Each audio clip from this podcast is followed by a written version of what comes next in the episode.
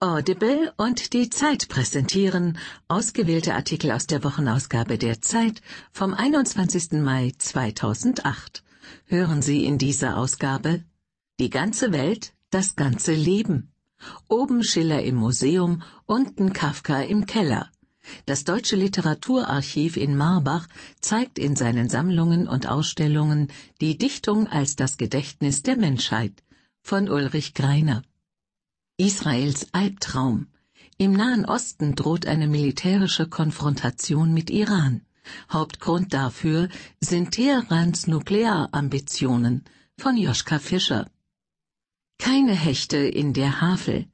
Besserwissertum und Sensibilität für Gesprächssituationen schließen einander aus, weiß unser Kolumnist aus eigener leidvoller Erfahrung von Harald Martenstein. Der Liedermaler Sergio Mendes ist einer der erfolgreichsten brasilianischen Musiker. Seit er seinen Heimatort Niterói zum ersten Mal mit dem Boot in Richtung Rio verließ, befindet er sich auf einer großen Reise aufgezeichnet von Ralf Geißen Hans Lücke. Bitte steuern. Wer die Bürger entlasten will, braucht ein klares Konzept. Mittel dazu gäbe es. Von Uwe Jean Häuser. Jacke wie Bluse. Köhler oder Schwan? Wer Bundespräsident wird, ist nicht entscheidend. Welche Mehrheit ihn wählt, dagegen schon. Von Bernd Ulrich. Die Reifeprüfung. Barack Obama gegen John McCain.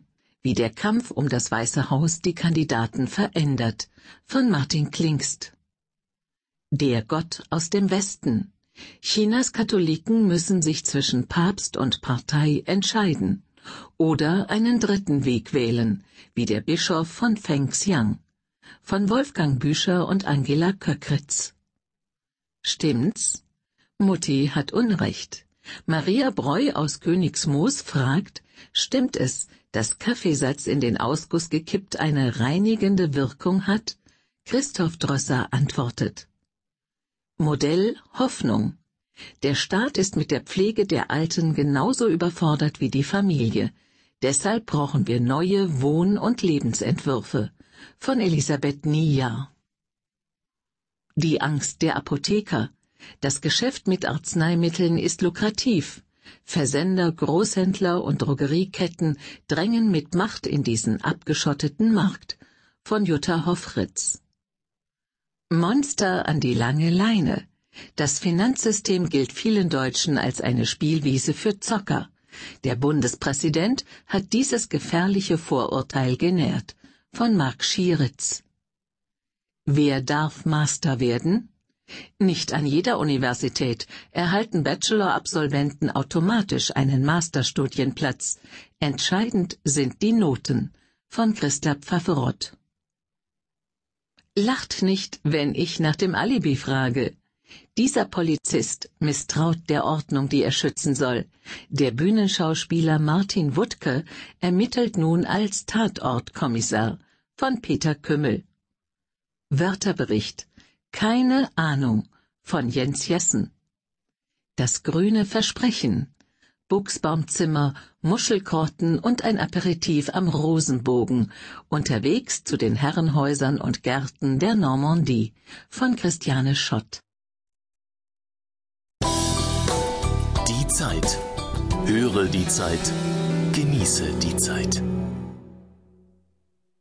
Modell Hoffnung. Der Staat ist mit der Pflege der Alten genauso überfordert wie die Familie.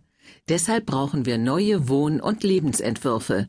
Von Elisabeth Nijar, die Zeitausgabe 22 vom 21. Mai 2008.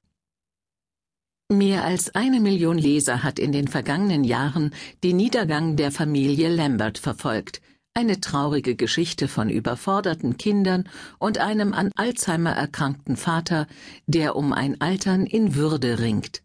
Der US-Bestsellerautor Jonathan Franzen hat mit seinem Roman Die Korrekturen eine amerikanische Familiensaga und gleichzeitig eine Demografieerzählung geschrieben.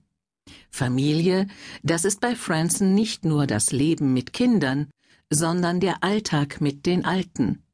Seither sind andere Bücher und Filme mit diesem Thema gefolgt. Meistens beschreiben sie, wie sehr die beiden Institutionen überfordert sind, die sich bisher um alte Menschen kümmern.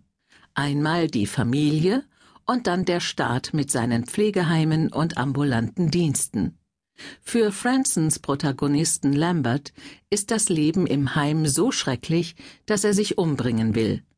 In der deutschen Wirklichkeit möchte nicht einmal jeder Zehnte seine letzte Lebenszeit in einem Heim verbringen, obwohl deren Qualität sehr unterschiedlich ist. Doch viele werden keine Wahl haben, denn die Familien können künftig weniger Pflege leisten als bisher. Noch werden über 80 Prozent aller Pflegebedürftigen zu Hause betreut, meistens von weiblichen Angehörigen.